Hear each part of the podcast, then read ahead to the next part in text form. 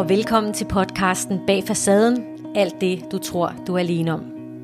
Mit navn er Henriette Clayton, og jeg er specialist i personlig udvikling. Til dagligt driver jeg skolen Enneagram Akademiet, som er et uddannelseshus, der handler om selvindsigt, forståelse af, hvem vi er og hvorfor vi gør, som vi gør. Hej kære lytter, og hjertelig velkommen til endnu en episode af vores podcast Bag Facaden. Det er episode 12, vi er i gang med i dag her i Kristi Himmelfartsferien. Og som altid, så er det mig, Henriette og Julia, som er med her bag ved mikrofonerne. Hej Julia. Hej. Dejligt at være med. Ja, det er da mega dejligt. Og øhm, jamen, i dag skal vi jo fortsætte vores øh, lille miniserie, som vi startede sidste gang, om, mm om enagramtypernes indre kritiker. Og øhm, fordi vi har talt en masse om det her de seneste par uger, og har forberedt os til de her podcasts, og, så har jeg sådan haft en oplevelse af, at min egen indre kritiker også sådan lige er kommet under lup. Øh, jeg er sådan lige blevet, hvad kan man sige, endnu en gang blevet gjort opmærksom på vigtigheden af, og sådan at være bevidst om, hvornår den der indre kritiker kommer på spil. Ja, det har jeg bestemt også. Jeg har virkelig været, været øh, opmærksom på den, og jeg tog faktisk mig selv i at, at sætte mine indre kritiker på plads i går. Ja. Ja, jeg var, ude, jeg var på vej hjem fra øh, en dejlig aften med en skøn veninde, og så gik jeg og funderede lidt under, over dagen, som jeg jo tit gør, når jeg er ude at gå, og ja. så tænkte jeg, ej, det har, det har været en god dag i dag. Ja. Og det er virkelig sådan en trigger for mine indre kritikere, ja. øh, der så går i gang og siger, ej, det har, det har det ikke, fordi du har jo den, den og den og den ting, som fylder. og så, så tog jeg simpelthen mig selv i at sige højt, det har været en god dag. Fantastisk, Julia. Det, var, jeg var simpelthen lige nødt til at slå fast over for mig selv, at det havde ja. altså været en god dag. Ej, godt Jeg havde gået. faktisk været glad hele dagen. Ja. Ja, og, og prøv at høre, det er jo et strålende eksempel på firenes indre kritiker, mm. som jo på en eller anden måde lægger et låg på, hvor glad du må være. Hvor ja. godt må det egentlig gå. Det er del med godt spottet, Julia. Og prøv, jeg kan dele et lignende eksempel. Mm. Øhm, jeg har haft øh, sådan her for nylig en dag, hvor jeg, hvor jeg simpelthen bare ikke var på toppen. Altså jeg, jeg, jeg havde sådan en dag, hvor, hvor mine ben følte, som om de var fulde af bly, og jeg havde ondt i skuldrene, og altså kroppen var bare, den, den arbejdede bare ikke med mig den dag. Og øh, lige så snart det sker, så går min indre kritiker i gang. Lige så snart jeg ikke kan opretholde og gøre mig lige så umage, som jeg plejer at gøre, så starter min indre kritiker op. Og noget af det, den sagde til mig, det var, nu må du lige anstrenge dig noget mere. Øh, nu må du lige se at være lidt mere effektiv. Få lige lidt mere ind i, i din øh, kalender, sådan så du virkelig kan udrette noget og gøre dig umage i din forretning. Og der tog jeg simpelthen mig selv i at sige højt, det kan godt være, det virker for dig, men det virker ikke for mig. Fedt, mand. Så, så, så det, det er bare for at sige, den der indre kritiker, øh, det er, vi skal holde øje med den. Fordi mm. tænk så nu, hvis du var løbet med din indre kritiker her i går aftes, og så var kommet hjem fra en vidunderlig dag med en følelse af, at det ikke havde været en god dag. Mm. Og det gør jeg jo tit. Ja. Altså det, er, det, det virker så dumt at selvsabotere på den måde. Ja. Det er nemlig lige præcis det der. Det er jo selvsabotage. Mm. Mm. Det er jo virkelig det, det er. Ja. Øh, og, og, og for mig som etter er det jo noget med, at når ikke jeg, jeg siger fra over for den indre kritiker, når ikke jeg stiller spørgsmålstegn ved den, når jeg lader mig rive med af den, så er det jo, jeg bliver ved med at skrue forventningerne op til mig selv. Mm. At jeg skal gøre det bedre og bedre, mere og mere detaljeret, mere og mere fokuseret, gøre mig mere og mere umage. Og det er også bare selvsabotage, og, og det ja. gør jo ondt øh, i ja. vores trivsel. Altså, så, ja. øh, så, så, så det her med at være blive bevidst om sin indre kritiker er i virkeligheden øh, skridt et. Og jeg har jo også lyst til at dele en anden ting. Øhm, jeg har været ude og undervise et par gange her over de seneste par uger, hvor snakken er faldet på den indre kritiker. Det har været en del af det, vi har arbejdet med. Og jeg, hørte, jeg har hørt flere sige, at de har en oplevelse af, at de simpelthen ikke har en indre kritiker. Øh, en oplevelse af at ikke at kende til negativ selvsnak. En oplevelse af ikke at lave selvsabotage. Øh, og selvfølgelig har alle en indre kritiker. Det der kan være spørgsmålet er, er vi bevidste om den eller ej?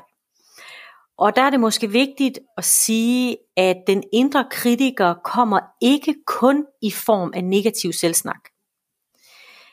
Der er nogle typer, hvor den indre kritiker, det kan for eksempel være syverne og otterne, som vi kommer til i dag, der kommer den ikke som kritisk selvsnak nødvendigvis.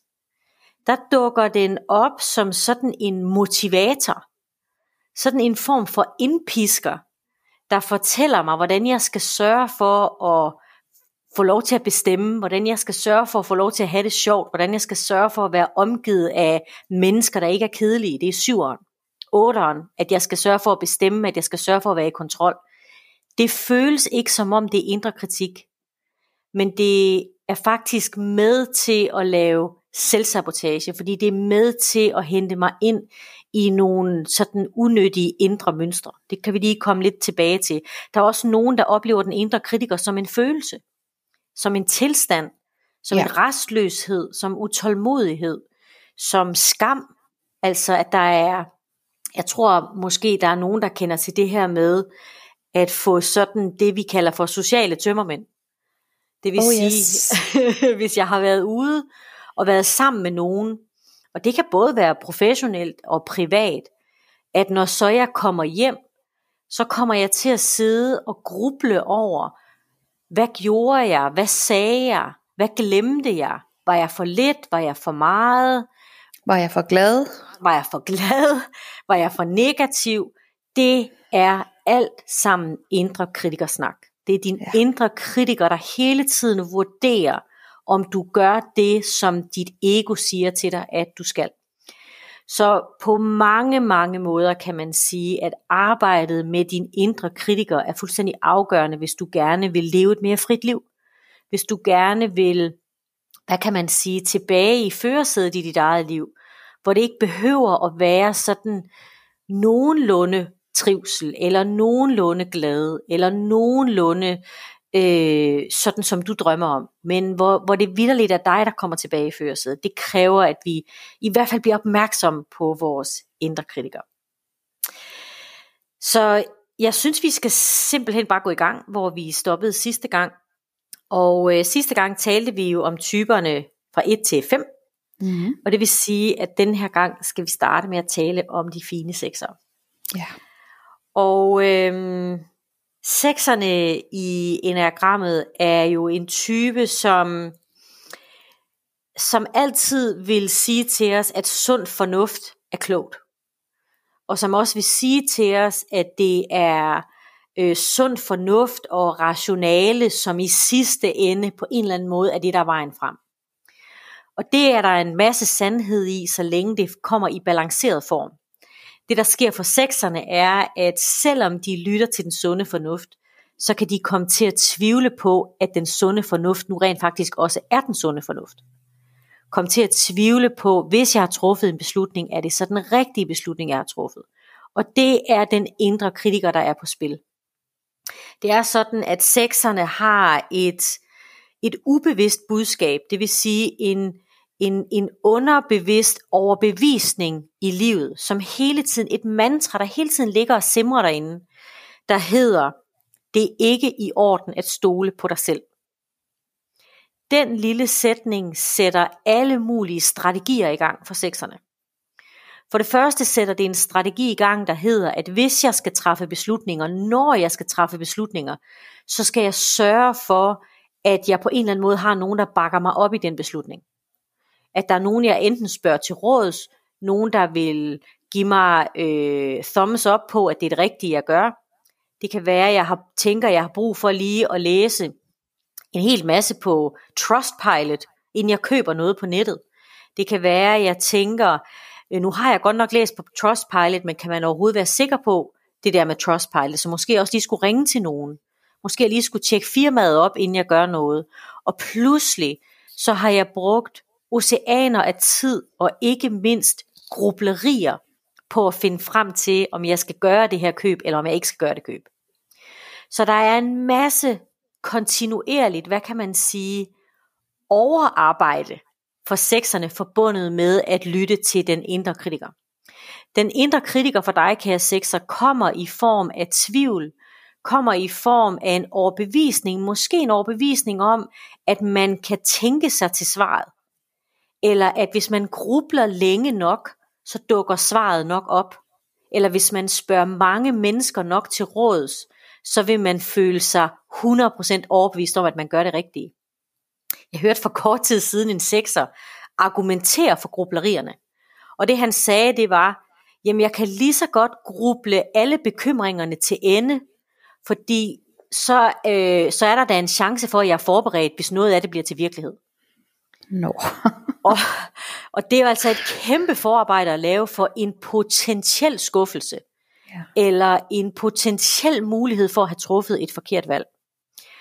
Og det betyder, at den indre sekser holder, betyder, hvor den indre kritiker hos sekserne holder sekserne øh, fanget i nogle bekymringer, eller noget tvivl, eller noget usikkerhed, eller for den sags skyld kritik og skepsis. Mm. Fordi det vi jo også ved om de fine sekser, det er, at nogle sekser er jo sådan nærmest gået, hvad kan man sige, øh, gået i kamp mod sig selv. Altså jeg bliver trodsig på, hvem jeg egentlig selv er.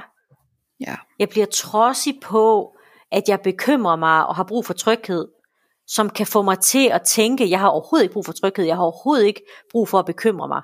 Men det, der hele tiden spiser min energi, er, at jeg ikke kan finde, jeg kan simpelthen ikke finde vejen ud af den der oplevelse af at være fanget i overspringshandlinger eller lange, lange, lange, lange vandreture med beslutninger, der skal træffes. Være fanget i kritik, være fanget i tankemøller, er det jo i virkeligheden sekserne i høj grad bøvler med. Ja. Øh, så negativt nedadgående spiraler. Øhm, og det den indre kritiker faktisk også gør, det handler ikke kun om beslutninger. Det handler også om øhm, det handler også om en forventning om, at du skal kunne levere det, omverdenen forventer af dig.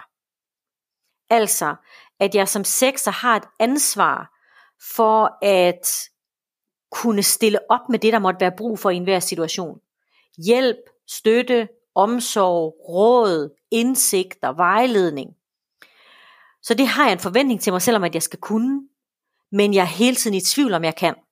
Så min indre kritiker dømmer mig på det arbejde, jeg egentlig tror, jeg skal lave. Altså det der med at, at kunne stå til rådighed for fællesskabet. Og det, det kan blive til for sekserne, det er, at, at jeg kommer simpelthen til at tro så meget på tvivlen, eller på usikkerheden, at det tryggeste for mig er at holde mit liv i nogle forholdsvis smalle rammer. At holde mig selv i nogle rammer, som er forudsigelige og trygge, fordi så er der mindre risiko for, at jeg kommer derud, hvor jeg skal bekymre mig om en hel masse. Der er mindre, der er færre beslutninger, jeg skal træffe, når jeg holder fast i det velkendte. Og der er ikke noget galt i det velkendte. Vi har alle sammen brug for velkendthed. Det, det er der slet, slet ingen tvivl om. Det man måske som sekser skal kan spørge sig selv om, det er, er jeg tilfreds med forudsigeligheden? Er der noget, jeg kunne tænke mig at gøre, som ligger ud over forudsigeligheden, men som jeg af en eller anden årsag holder mig selv tilbage fra? Og det er altså din indre kritiker, kære sekser, der er på spil. Og din indre kritiker, det er ikke nødvendigvis, at din, din indre kritiker dukker op som negativ selvsnak. Det gør den ofte hos sekserne. Men måske dukker den også op som tvivl og bekymring. Og det der i virkeligheden er dit spørgsmål, kære sekser, det der i virkeligheden er, hvad kan man sige, vejen for dig, det er at genfinde et langt større mod, en langt større tillid til dig selv. Altså tilliden til, at du er så kompetent et menneske, du er så øh, velovervejet et menneske, at selv når der dukker uforudsete ting op, så har du ressourcerne til at håndtere det. Så alle bekymringerne er faktisk ofte spildte, og det ved jeg også, at du har oplevet. At det simpelthen er for trættende at komme frem til forskellige beslutninger. Så, og det er også derfor, at sekserne ofte stiller os mange spørgsmål. At sekserne stiller mange spørgsmål i lang tid, inden at de ligesom kommer dertil, hvor de synes, de kan træffe en beslutning eller handle på noget. Det er, et, det er simpelthen en strategi for at forsøge at håndtere min indre usikkerhed, min indre tvivl. Så, så for sekserne, der er tankemøller og tankespiraler, det er ofte en del af sådan identifikation, hvis man er en dejlig sekser. Hmm. Ja, og vi, vi har jo også sekser i vores liv, Julia, i vores sådan nærmeste familie. Det må man sige. Ja, og hvor, og hvor vi jo også er vidne til, øh, øh, at bekymringen virkelig kan være så tryggende og så tyngende, at, at vores sekser enten bliver utrolig kede af det, eller simpelthen flygter ind i en verden, som på en eller anden måde giver noget bekymringsfrihed, altså kan give nogle lommer af noget bekymringsfrihed, fordi det simpelthen er for overvældende at tage stilling til alt det, der foregår i mit hoved. Ja, ja. det er helt rigtigt. Ja. Så hvordan øh, kan man bedst støtte de der skønne sekser, når vi mærker, at de bliver helt overvældet af bekymringer? Fordi det, det, det oplever man jo nogle gange. Ja, altså jeg tror, jeg tror for det første, vi andre har en øh, mulighed for øh, at være der for sekserne med masser af kærlighed og omsorg. At vi ikke kommer til at gøre dem forkerte i bekymringerne, i ubeslutsomheden, fordi det gør de rigeligt selv. Så vi ikke kommer til at sige til dem, nu er det også på tide, gør det nu bare. Det, det hjælper sjældent. Nu skal du ikke stille flere spørgsmål. Nu skal du ikke stille flere spørgsmål. det er simpelthen ikke løsningen. Øhm, det der langt mere af løsningen er at spørge dem, hvordan kan jeg støtte dig? Okay. Hvordan kan jeg være der for dig? Øh, hvad, vil, hvad vil være trygt for dig lige nu? Altså lige her, lige nu. Øh, og det kan bare være, det er, at, øh, at du lige gider at gå med mig når jeg skal hen og bestille den der tid til tandlægen, eller at du lige gider at endnu en gang hjælpe mig med at læse jobopslaget igennem. Og samtidig også, at vi ikke klandre sekserne for det, de så ikke får gjort. Altså, hvor vi andre øh, måske øh, har en anden indre kritiker, der fortæller os, at vi skal skynde os lidt at gøre ting, at vi ikke kommer til at dømme sekserne, for de ikke handler i det samme tempo måske. Fordi som sagt, det gør de allerede. Det, det, der er ingen af os, der får noget ud af at dømme hinanden. Det, det forøger kun intensiteten i vores indre.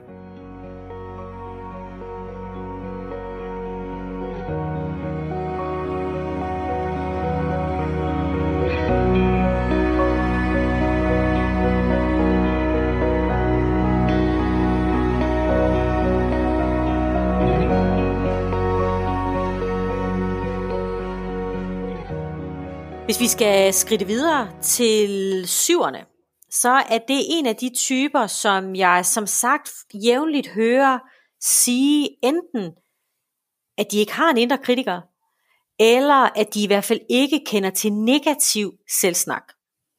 Det er der flere grunde til, at syverne har den oplevelse. For det første, så er syverne jo en type, som øh, står på et fundament af identitet, der handler om at være positiv, handler om at være optimistisk, handler om lethed, leg, frihed. Øh, vi skal have det godt, vi skal have det sjovt, vi skal have det hyggeligt. Det er det syvernes fundament er i deres identitet. Og det betyder, at deres indre kritiker tillader dem ikke særlig ofte negative følelser. Ikke nødvendigvis tanker, men følelser. Det vil sige, at jeg har måske som syver virkelig haft en hård uge. Jeg har måske som syver virkelig kæmpet. Jeg går måske og bokser med et eller andet inde i mit indre. Men når der er nogen, der spørger mig, hvordan jeg har det, eller hvordan ugen har været, så vil jeg sige, ok, det har været så fint. Der var lige en lille smule bøvl, men prøv at høre, alt er godt. Lad os kigge ind i næste uge i stedet for. Og det vil sige, at jeg bypasser. Jeg har en indre kritiker, der får mig til at bypasse den øh, hvad kan man sige, øh, den indre stemning, der nu måtte være.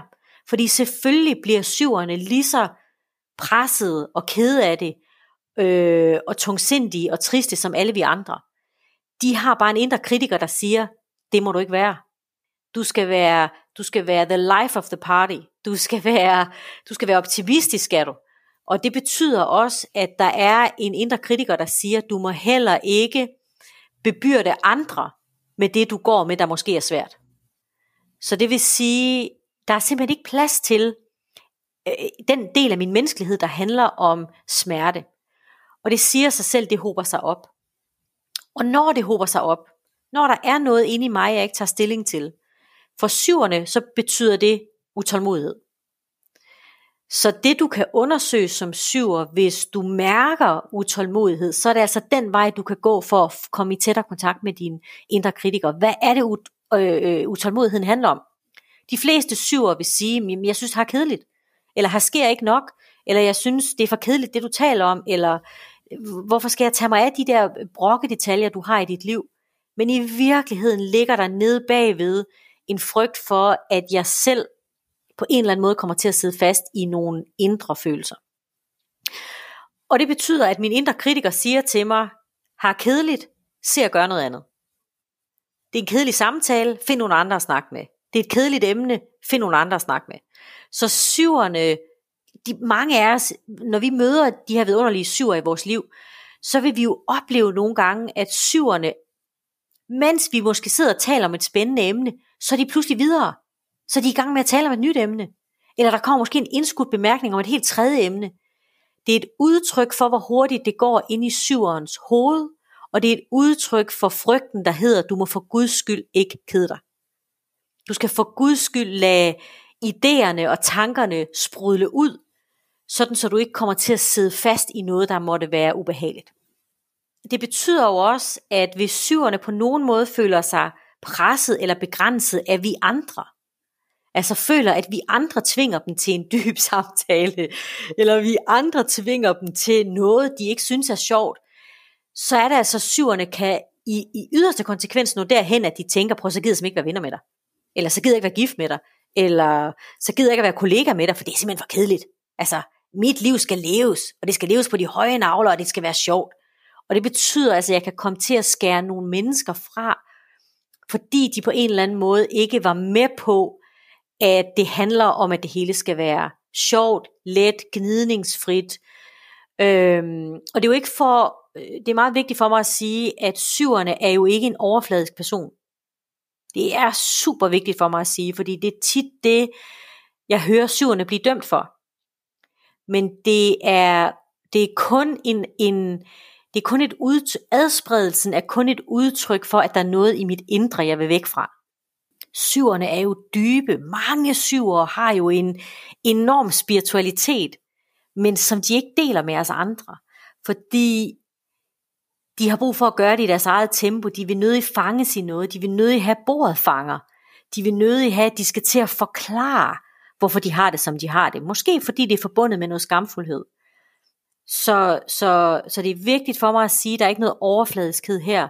Men jeg kan nogle gange i min, når min indre kritiker har fast, fat i mig, så er jeg nødt til at løbe stærkt for ikke at blive fanget i den. Og det er altså den indre kritiker, der siger til mig, at det må ikke være kedeligt, jeg skal være sådan et levemenneske, jeg skal have noget ud af livet, jeg skal fyldes op, jeg skal næres. Men jo hurtigere jeg løber, jo mindre bliver jeg selvfølgelig næret. Det, det er jeg helt sikker på, at hvis du syver, så har du, den har du luret, at, at tempoet ikke nødvendigvis gør noget godt. Der er sådan kortvarig frigivelse, men sådan på den lange bane kan det føles som mæthed, eller umættethed, eller skuffelse måske endda. Ja. Der er alt muligt dybde i syverne, og der er selvfølgelig også til tider tristhed, ensomhed, frygt, øh, er der i virkeligheden meget af hos syverne. Men når ikke jeg tør at mærke det, så er livet nødt til at gå stærkt. Og det vil min indre kritiker holde mig fast i. Den, den, den barndomsbesked, jeg har taget med, kan man sige, som syver, den ubevidste besked, jeg går med, den overbevisning, jeg går med, den hedder, øhm, det er ikke i orden at være afhængig af nogen, i nogen henseende. Og det betyder, at jeg skal være fri. Jeg skal simpelthen være fri.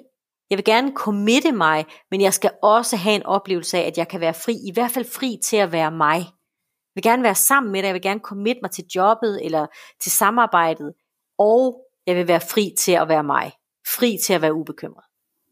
Ja. Den er listig, den der øh, indre kritiker, som syverne går rundt med. Det er den, Julia. Vores indre kritiker er mega listig. Ja. Og det vi jo skal forstå omkring den indre kritiker, det er jo, at den, den har jo en enorm berettigelse i vores liv. Den indre kritiker er jo den del af vores psykologi, der har hjulpet os med at tilpasse os livet. Altså at tilpasse os den familie, vi er født ind i. Tilpasse os øh, job, skole, øh, hvad det nu ellers måtte være. Ikke at det nødvendigvis er gnidningsfrit, men den indre kritiker har på en eller anden måde meget tidligt i vores liv, øh, i vores psykologi, skruet ned for de sider af vores identitet, som ikke har været nyttige i de omstændigheder, vi har været i. Og den indre kritiker er kommet til at tro, at hvis du på en eller anden måde ikke lytter til det, den siger, ikke gør som den siger, så dør du. Altså det er det, der er frygten, og derfor er den listig. Den vil gøre hvad som helst for at sikre sig, at du bliver på, at du bliver på den vej, som din psykologi tror er tryggest for dig. Mm. Så den har en, en, en, en kæmpe berettigelse, og, og det den bare ikke er blevet opmærksom på, eller det den ikke er villig til at give slip på, det er, at du er jo blevet et voksent, indsigtsfuldt, velfungerende, intelligent menneske, som godt kan selv. Men det tror din indre kritiker ikke på. Det har den ikke tillid til. Og derfor bliver den ved med at holde fast i nakken på dig. Derfor bliver den ved med at sige til dig, Julia, er du nu helt sikker på, at det har været en god dag? Fordi du minder mest om dig selv, hvis du går med på, at det har måske alligevel ikke været så god en dag.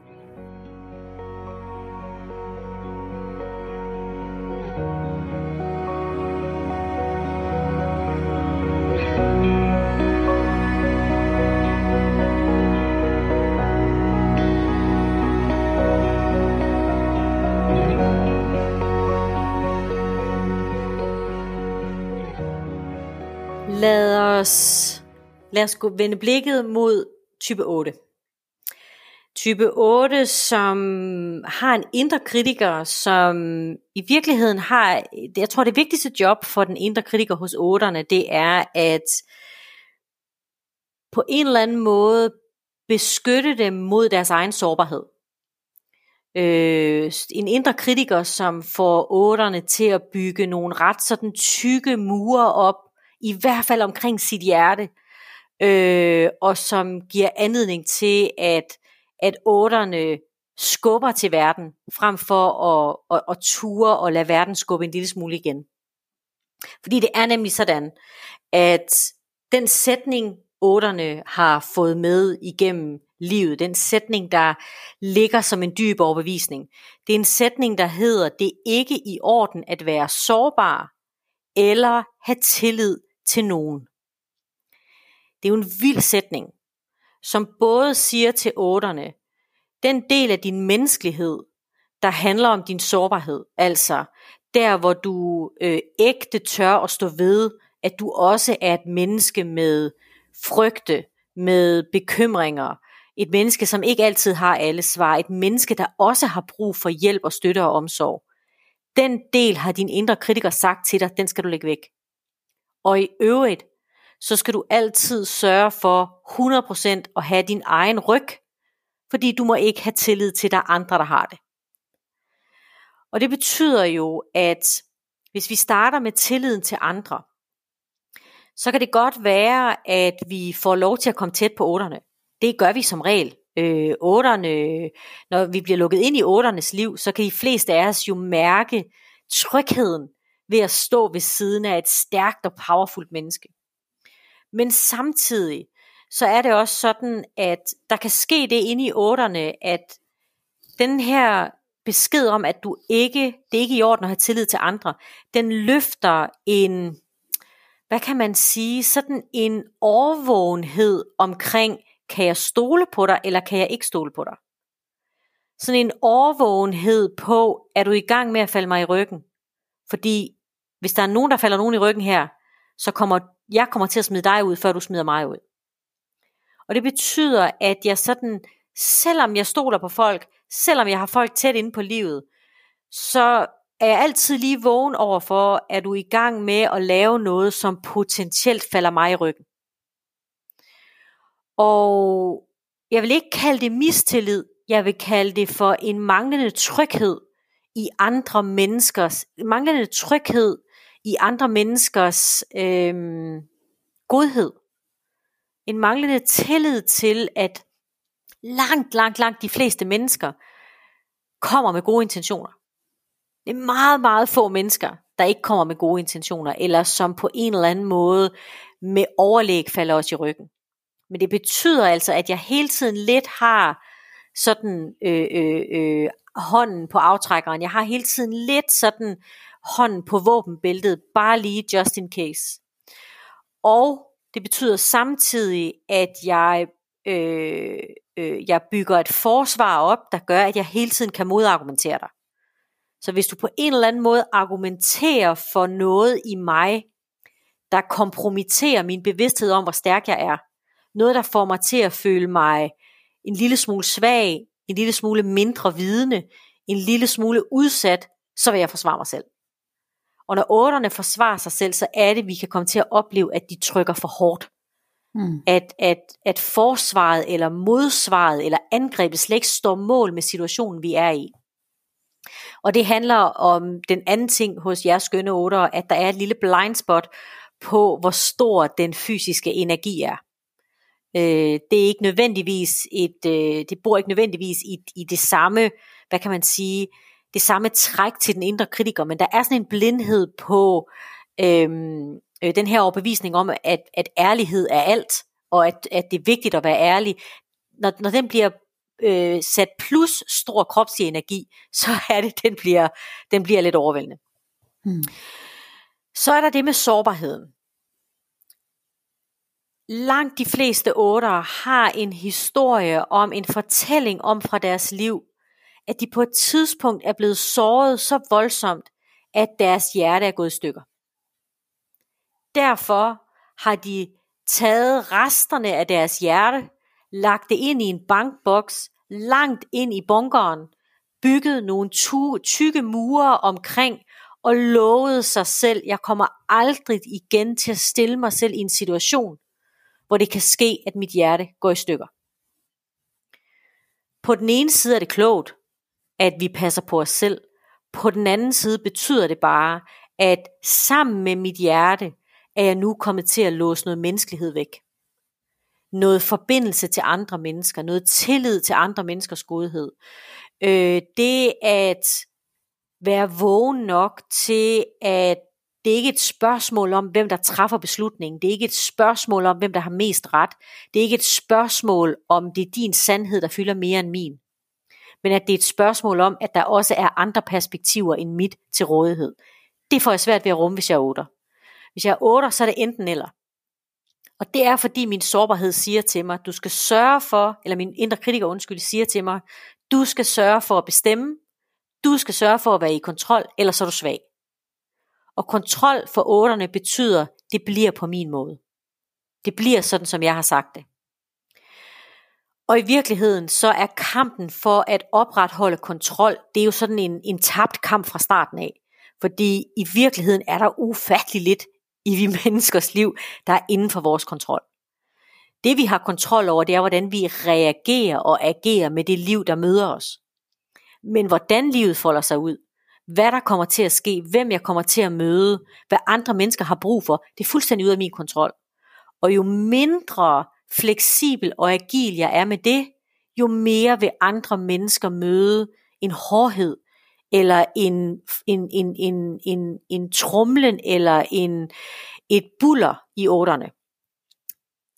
Det, der er så vigtigt, at vi andre vi forstår i vores rummelighed og vores kærlighed til otterne, det er, jeg prøver egentlig bare at passe på mit sårede hjerte.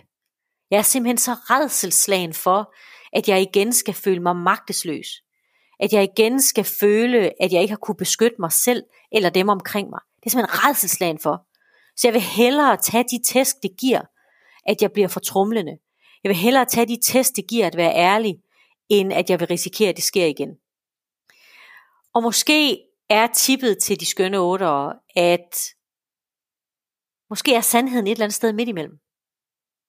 Måske er det ikke det ene eller det andet. Måske er det ikke enten svag eller stærk. Måske er det ikke enten blottet eller lukket. Måske er det et eller andet sted midt imellem. Fordi jo mere, kære otter, du tør lukke det der hjerte op, jo bedre kan du skabe forbindelse til andre, jo mere kan du rent faktisk erfare, at du kan have tillid til andre. Så for dig, kære otter, hvis ikke du kan sætte ord på din indre kritiker, hvis ikke du har et ordforråd for, hvad den siger til dig, så kan du forfølge vreden. Altså når du bliver vred, når du bliver bulrende, når du øh, træffer beslutninger hen over hovedet på andre, forfølg lige følelsen.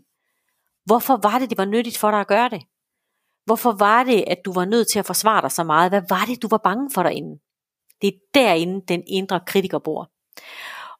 Og grunden til, at vi overhovedet skal tale om den indre kritiker, vi kunne jo også bare vælge at sige, at det er sådan, jeg er. Men grunden til, at jeg synes, at vi skal tale om den indre kritiker, det er både, at den nogle gange holder os fastlåst i en måde at være menneske på, som vi faktisk ikke bryder os om, øh, er tilfredse med, som måske skaber mistrivsel, både for mig selv og for mine relationer. Men det er rent faktisk også, at du skal vide, at du har et valg. Fuldstændig ligesom du illustrerede for os tidligere, Julia. Vi behøver ikke at lytte til den. Du behøver ikke at løbe med som fire, den indre kritiker, der siger, du skal lige være lidt trist i stedet for at være så glad. Mm. Du har faktisk et valg. Jeg har som et et valg, der hedder, jeg behøver ikke at stole på min indre kritiker, når den siger, at jeg ikke har gjort mig umage nok. Måske har jeg valget, der hedder, jeg har gjort mig præcis så umage, som jeg har lyst til, og nu har jeg tænkt mig at slappe af. Og sådan er det også for dig, kære 8. Når din indre kritiker siger til dig, når den skruer op for utålmodigheden og siger, nu træffer du bare et valg, og så skider du på, hvad de andre synes. Lige der kan du faktisk vælge at sige, nej. Jeg har faktisk i stedet for lyst til bare at sidde her og se, om ikke der er andre, der tager bolden. Den, det valg har du. Jeg siger ikke nødvendigvis, det er et nemt valg, men du har valget. Og det er vigtigt, at vi opdager det i vores sådan arbejde med vores indre kritikere. Så øh, for mig giver det i hvert fald en kæmpe omsorg for det der enormt store hjerte, som de er os, der er privilegeret nok til at have otter tæt på. Vi ved godt, det er der. Men vi ved også godt, at der er tidspunkter, hvor det simpelthen er for sårbart at, at ja. lukke det op. Ja. ja, jeg sad lige og tænkte det samme. Ja. Altså vi, vi har jo alle sammen oplevet en, en bullerne otter, ja. øhm, og kan blive sådan lidt overvældet af den der energi, og, og høre om, hvad der foregår på de indre linjer, og hvad der ja. foregår med den der indre kritiker, ja. Det giver jo simpelthen sådan en, oms, altså en følelse af omsorg for dem, og ja. det gør også, at man lidt bedre kan møde den der energi, synes jeg. Ja. Fordi man ved, hvad det er, det udspringer af. Ja, jeg er fuldstændig enig, og, og, øhm, og jeg synes også, ja, det er måske også nyttigt at sige, at øh, for mange ottere, hvis du, hvis du hører dig selv, kære otter, sige noget i retning af, at sårbarhed er lige med skrøbelighed, eller sårbarhed lige med, svag, med svaghed. Jeg talte i dag i telefon faktisk med en dejlig otter, som øh, gerne ville lære noget om enagrammet, og hun fortalte, at, at hun var flere gange sådan i løbet af årene blevet inviteret til at lære noget om enagrammet, og det gad hun bare ikke. Så noget følepis. Det gad hun bare ikke. Så det er jo også et udtryk for den indre kritiker. Når den indre kritiker ligesom afskriver noget for at være for vattet, eller for hippieagtigt, eller for langhåret, eller for sødsuppe, så er det altså et udtryk for, at der er en sårbarhed i mig selv, som jeg ikke giver plads til. Så det kan altså også være en, en måske en vej at forfølge til at lære din indre kritiker at kende, kære otter.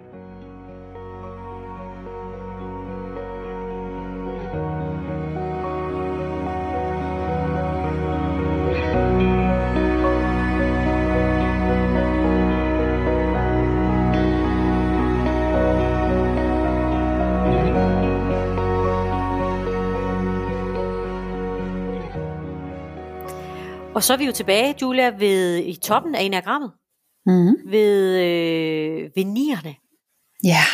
Øh, der er altid sådan en følelse af homecoming, synes jeg, når vi kommer til nierne, fordi nierne sidder deroppe på toppen af enagrammet, og, og ønsker sig egentlig bare, at vi alle sammen er forenet.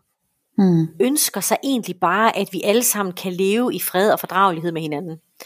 Og hvor smukt det end lyder, så giver det altså også nogle udfordringer for de fine nier, fordi de fine nier har selvfølgelig også en indre kritiker, har selvfølgelig også en, en, en, en, en ego-struktur, som er kommet til at låse dem fast. Og vi kunne starte med det her ubevidste budskab. Mm. Den her dybe overbevisning, der hedder, at det ikke er i orden at hævde sig selv.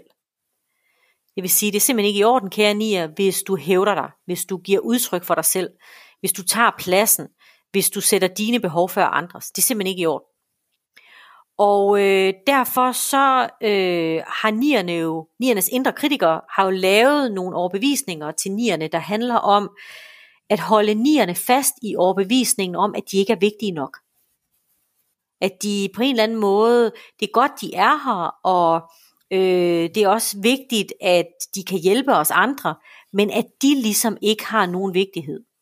Og fordi du ikke har nogen vigtighed, jamen så kan du egentlig lige så godt bare sidde stille og roligt, holde dine holdninger tilbage, luk lidt ned for dit sansapparat, sådan så du i hvert fald ikke kommer til at tage plads, der ikke tilkommer dig. Vi taler jo om nierne som en af de typer, der er faldet i søvn på sig selv. Og øh, det skal jeg lige skynde mig lidt at sige, det gør vi alle sammen. Men nierne repræsenterer den del af os alle sammen, hvor copingstrategien er, at så lukker jeg ned for noget. Jeg falder i søvn til noget. Og nierne falder i princippet lidt i søvn til deres egen livsenergi. Altså den der livsenergi, som indeholder behov, drømme, ønsker, holdninger, handling, den falder jeg lidt i søvn til. Og det hylder min indre kritiker mig faktisk for. Det er utrolig snedigt og tavligt. Men min indre kritiker hylder mig faktisk for, at jeg holder mig tilbage. At jeg ikke siger, hvad jeg mener. Fordi så lever jeg op til den sætning, der hedder, at det ikke er i orden at hæve mig selv. Så der, det føles som udgangspunkt komfortabelt for nierne at lukke ned, komfortabelt at gemme sig væk i den indre verden. Det der bare kan melde sig, det er en oplevelse af, at jeg i virkeligheden ikke længere, at jeg er kommet til at stå af livstoget. At, jeg sådan, at der er gået for lang tid siden, jeg sådan egentlig var i cirkulation med livet. Øhm, og det kan jeg så også komme til at slå mig selv oven i hovedet med. At jeg ikke har været hurtig nok. At jeg ikke kan finde ud af, hvordan får jeg lige truffet de der beslutninger. Og det kan fornierne give restløshed, uro, i virkeligheden ængstelighed. Og den indre kritiker vil også sørge for, at du, øh, at hvis du mærker for eksempel vrede, at du så enten lynhurtigt får den lukket ned, eller at du øh, for guds skyld ikke må sige den højt. Fordi hvis nu du siger den højt, hvis nu du siger højt, at du er ked af noget, frustreret over noget, træt af noget, så kunne der jo være en risiko for, at du ikke alene kom til at forstyrre dit eget velbehag, velbehag men du kom faktisk også til at forstyrre omgivelsernes velbehag. Og så, og så er der altså dobbelt op på den indre kritiker. Det er bare no-go. Så selvom jeg måske har tilladt mig selv at mærke en holdning, vrede, noget andet, så er det ikke sikkert, at den kommer igennem det næste filter, der hedder, at jeg tillader mig selv at udtrykke det. Og det føles, det kan faktisk næsten føles risikofyldt for nierne at sige, hvordan de har det. Risikofyldt og bringe det på banen, der er vigtigt. Fordi det føles som om, jeg kommer til at miste noget. Ultimativt er jeg som nier bange for at miste forbindelsen til dem, der er vigtigst for mig.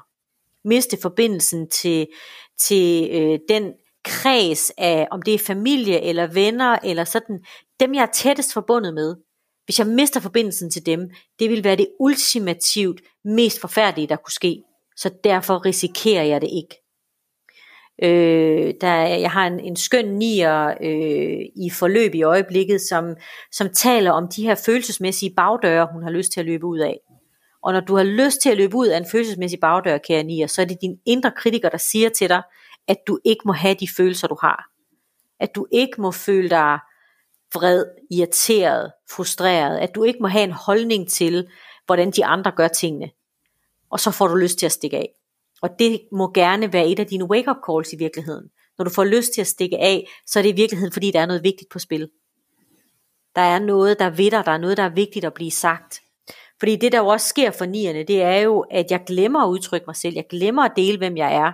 Jeg glemmer at leve det liv, der egentlig er mit. Jeg glemmer at, at få gjort det, der er vigtigt for mig i livet.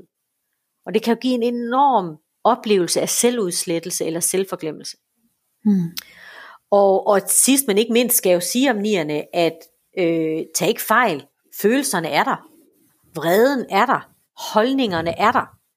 Så fra tid til anden, der kan det altså godt være, at, at, at låget ryger af trykkoren. Og at jeg sådan meget tydeligt må, må, øh, må vise, hvem jeg er. Og nogle gange, så kan jeg stå i den uro, jeg har forårsaget. Så er jeg tryg nok, eller modig nok til at stå i, at det kortvarigt er ubehageligt. Andre gange kan jeg jo komme til at få øh, kan jeg jo komme til at tænke, at jeg må hellere lynhurtigt få ryddet op, så vi kan komme tilbage til ro. Så, så, så det er en enorm svær balance for nierne at stå med, at finde mod til at, at dele ud af sig selv, fordi den indre kritiker siger, det må du ikke. Du må ikke hævde dig, du må ikke være til besvær. Det er bedre, at de andre får, får, får, får ret, og så får du fred. Det er bedre, at de andre er tilpasse, og så kan du blive, så kan du få lov til at sidde herinde i din indre verden og være komfortabel. Behovet for komfort i virkeligheden, det er gerne at ville være komfortabel, det er at føle som nier, at jeg synes ikke det er indsatsen værd. Det kommer fra din indre kritiker. Det er din indre kritiker, der bare forsøger at få dig til at finde det positive i, ikke at hævde dig. Snedig som den er. Øhm, og, og alle os, der har vidunderlige nier i vores liv, vi oplever fra tid til anden, vi vil så gerne høre fra dig. Hvad er det, der foregår derinde? Hvad tænker du om det her? Hvad er dine holdninger? Måske er der noget, vi ikke kan løse. Tænk så nu, kære Nia, hvis du sad med løsningen. Tænk så nu, hvis det var dig, der var det missing link. Og det kommer vi ofte til at gå glip af, og nierne selv kommer til at gå glip af den styrke, der ligger i at ture og dele ud af, hvem jeg er. Så hvordan, øh, hvordan, hvordan støtter vi nierne i ja. og, og stikke hovedet lidt mere frem? Ja. Og hæve sig selv? Ja, altså vi skal for det første, øh, skal vi sørge for, at vi skal gå med på, vi skal gå med, vi skal være villige til, at hvis nierne skal finde mod til at udtrykke sig selv, så skal vi ikke bede dem om at gøre det på et tidspunkt, hvor der allerede er høj intens stemning. Det, det, det kan jeg simpelthen ikke være i som nier. Jeg skal være et sted, hvor jeg føler mig tryg. Tryg med de mennesker, jeg er blandt, iblandt. Og vi skal også huske at give nierne tid. Nierne skal nok komme frem til det, de skal komme frem til. Jo mere vi presser dem, jo længere tid kommer det til at tage, fordi jo længere trækker de sig tilbage. Så giv dem tid.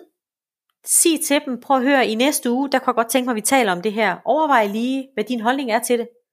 Og så skal vi tage tålmodighed med i samtalen. For jeg har brug for lige at få lov til at tale mig varm som nier. Og husk nu også på, nierne bor i kropstriaden. Det vil sige, at nierne er en selvbestemmende type. Så du skal ikke lægge ord i munden på mig. Du skal ikke sige til mig, hvad du tror, at jeg mener. Det skal du ikke, fordi så trækker jeg mig tilbage igen. Så tid, tålmod og så masser af tryghed. Altså gode, trygge rammer. Øhm, og det smukke ved nierne er, når de finder den der power, så er vi slet ikke i tvivl om, hvor de står. Så vi er slet ikke i tvivl om, hvad de har brug for vores støtte øh, og opbakning til.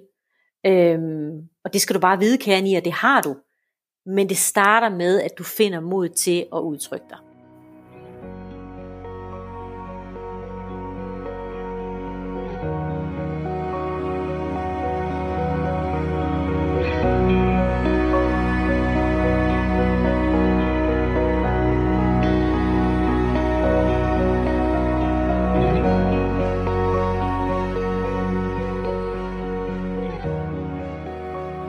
Tak for den virkelig fine gennemgang, Henriette. Mm. Velkommen. Øh, hvad kan man gøre herfra, hvis man gerne vil træne sin opmærksomhed på den indre kritiker, hvis man gerne vil, vil blive bedre til at, at lukke ned for den? Mm. Hvad kan man gøre herfra? Det er et godt spørgsmål, Julia, og i virkeligheden er der flere ting, vi kunne sige her, fordi det er jo meget individuelt, hvor du som lytter er henne om du allerede er bevidst om din indre kritiker, eller om det måske er en ny rejse for dig. Måske noget, du er nysgerrig på. Og hvis det er noget, der er forholdsvis nyt for dig, eller hvis du tænker, jeg synes ikke, jeg har, jeg synes ikke lige, jeg kan få øje på min indre kritiker, så øh, er der et par ting, du kan gøre. For det første, så kan du forfølge de følelser, de sådan typiske følelser, som du genkender, der dukker op igen og igen. Måske utålmodighed, måske vrede, måske bekymring, måske, øh, måske skuffelse. Prøv at forfølge følelsen. Prøv at finde ud af, hvorfor den følelse er opstået. Hvad er det, følelsen gerne vil fortælle dig? For der er en grund til, at du har de følelser, du har. Alle de følelser, du har, er trigget af en eller anden tanke. Det er også derfor, der er et vis græns sandhed i øh, øh, sætningen, der hedder, øh, du er dine tanker. Jeg tænker, derfor er jeg. Øh, så prøv at forfølge følelsen. Du kan også gøre noget andet. Du kan prøve at få øje på, hvad er det, du har overbevist dig selv om, at du ikke må være. Hvad er det, du på en eller anden måde irriteres over hos andre? Hvis man er etter for eksempel, så vil du have en overbevisning om, at det ikke er til at være sløset. Du skal gøre dig umage, og derfor må du ikke være sløset. Hvis du er toer, så har du en overbevisning om, at du ikke må være egoistisk. Altså du må ikke tage dig af dine egne behov. Hvis du træer, så er der noget med dogenskab, som for Guds skyld ikke må ske. Altså du må for Guds skyld ikke være doven. Det er din indre kritiker, der siger til dig, du skal holde dig på tæerne. Det kan ikke nytte noget, at du, at du slapper af her, fordi du skal bevise dit værd. Hvis man er fire, så må man ikke være for glad. Der er inde i fire psykologien, der er det bedst, hvis du holder en lille smule fast i at være en lille smule øm om hjertet. Øh, hvis du holder fast i, at, at det er i hvert fald ikke alle dage, der må være gode. Der er en vis komfort i, i det, at livet ikke bare kører på skinner. Tænk sig, hvis du måtte. For femmerne, der er det frygten for, at jeg ikke er intelligent nok. Altså jeg må på ingen måde fremstå dum. Jeg må på ingen måde sige noget, hvis det ikke er gennemtænkt. Jeg må på ingen måde udtale mig om noget, hvis ikke jeg kan øh, være fuldstændig overbevist om med mig selv, at jeg kunne argumentere for det. Øh, for sekserne handler det om, at der må for guds skyld ikke være noget, der går galt. Der må ikke være beslutninger, jeg fortryder. Der må ikke være, øh, der må ikke være nogen tvivl til stede, hvis jeg for alvor skal handle.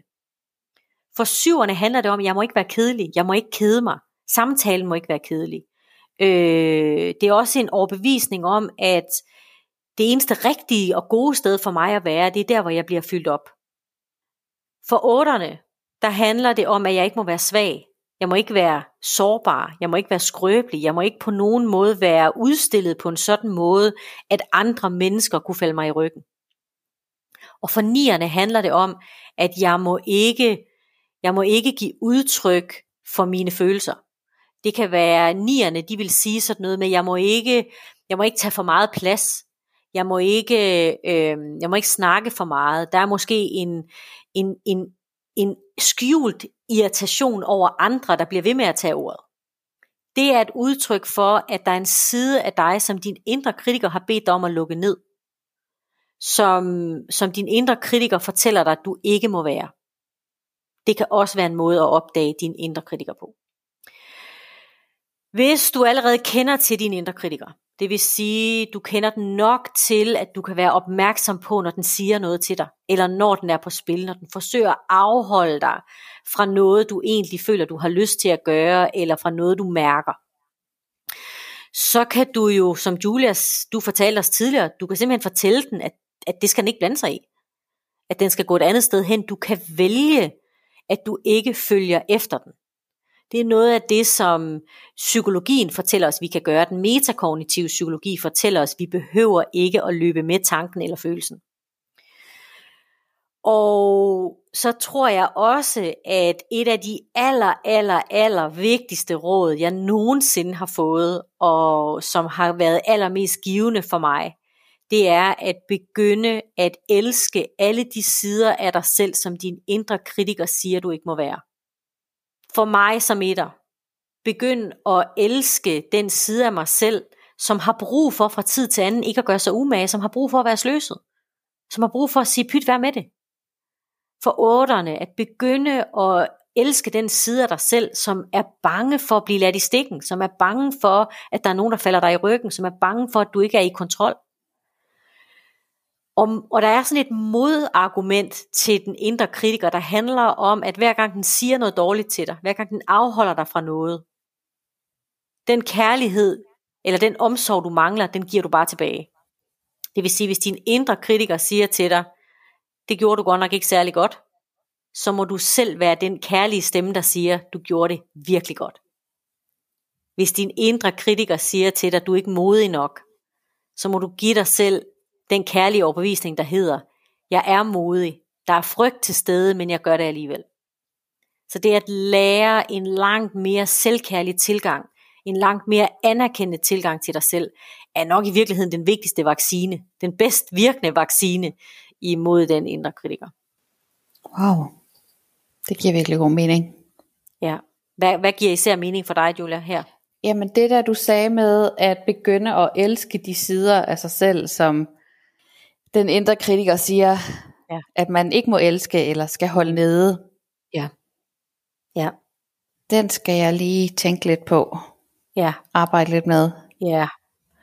Og, og, og så vil jeg også sige til dig, at til dig, der lytter, at det at arbejde med sin indre kritiker er et meget grundlæggende og essentielt indre arbejde, og det er også et stort arbejde. Så hvis du vil arbejde med din indre kritiker, så, så øh, kan du sagtens starte selv, men, men find dig også et fællesskab. Mm. Øh, øh, øh, øh, øh, lær noget mere om det, træn det i fællesskab med andre, gå på nogle kurser, øh, lyt til nogle, øh, nogle webinarer, læs nogle bøger, altså fordi vi har brug for at få lov til at spejle den her side af os selv i andre, fordi ellers så finder den indre kritiker altså bare nye metoder. Ja. Hver gang vi tænker, nu har jeg luret den, så er den snedig, og derfor har vi brug for nogen, der kan spejle både den indre kritiker tilbage til os, men som også kan spejle alt det tilbage, som den indre kritiker har lukket ned. Ja. Når vi virkelig skal lave udvikling, så har vi altså brug for at gøre det i fællesskaber. Det, det, det tror jeg begge to, vi kan nikke, nikke jer til. Ja, for sådan. 100 procent. Og øh, der er egentlig bare to ting tilbage for i dag. Det ene er at sige, at øh, vi har en masterclass til efteråret øh, der handler om den indre kritiker i enagramtyperne. Det er en workshop, vi har holdt før, og det er en super, super powerful workshop. Øh, så hvis det her på nogen måde har din interesse, hvis du mærker, der er noget her, så forfølg lige det kald. Og måske er det den her workshop, der er noget for dig. Det er i september, 10. 11. 12. september. Det kan du læse masser om på vores hjemmeside, henrieteklæderen.dk. Og så har jeg lyst til at slutte med et lille digt. Det er faktisk ikke et digt, det er forordet til en, en bog af en af mine absolute yndlingspoeter, Khalil Gibran. Øh, og Khalid Gibran øh, er der rigtig, rigtig, rigtig meget at sige om. Øh, men han er i min optik en, en, det, jeg vil kalde for en oplyst sjæl. Altså han har simpelthen i løbet af det liv, han levede, fået adgang til enorme visdomme og indsigter omkring det at være menneske. Og øhm, det som det her lille forord til hans bog, der hedder Mirrors of the Soul, fortæller, eller illustrerer, det er, at vores sjæl er det, der ligger inde bag ved kampen. Kampen imellem dit superego og din menneskelighed. Kampen imellem dit superego og det, vi i enagrammet kalder for dine instinkter. Det, der ligger og venter derinde bagved, det er din sjæl. Det er din essens. Det er alle de ypperste menneskelige kvaliteter, der ligger i dig. Og det er det, Khalil Gibran taler til her. Det lyder sådan her. Min sjæl er mit råd. Min sjæl har lært mig at lytte til de stemmer, der hverken skabes af tunge eller tales af mund. Det vil sige, alt det der vi kan mærke, trækkes hen imod, længes efter, øh, ved er der inden, men som måske ikke har et ordforråd, men som vi alligevel godt kan lytte til, hvis vi er stille nok. At det er din sjæl, der bliver til din bestyrelse, der bliver til din rådgiver, din guide, i stedet for den indre kritiker, som i virkeligheden langt mere holder dig fast, end den sætter dig fri til at være det menneske, du længes efter. Så med de her smukke, smukke ord fra Khalil Gibran vil vi sige tusind tak for i dag. Vi glæder os til at høres ved igen i næste uge, og indtil da, pas rigtig godt på dig selv, og pas på hinanden. Du har lyttet til podcasten Bag facaden, alt det du tror du er alene om. Udover denne podcast finder du mig også på de sociale medier, Facebook, Instagram og LinkedIn, hvor jeg dagligt deler tips, tanker og forslag til din personlige udvikling. Du er også velkommen på min hjemmeside www.henrietteklæderen.dk. Her kan du se vores mange kurser, foredrag og uddannelser, ligesom det er her, du kan skrive til os med din udfordring. Så er det måske dit brev, vi vælger næste gang. Tak fordi du lyttede med.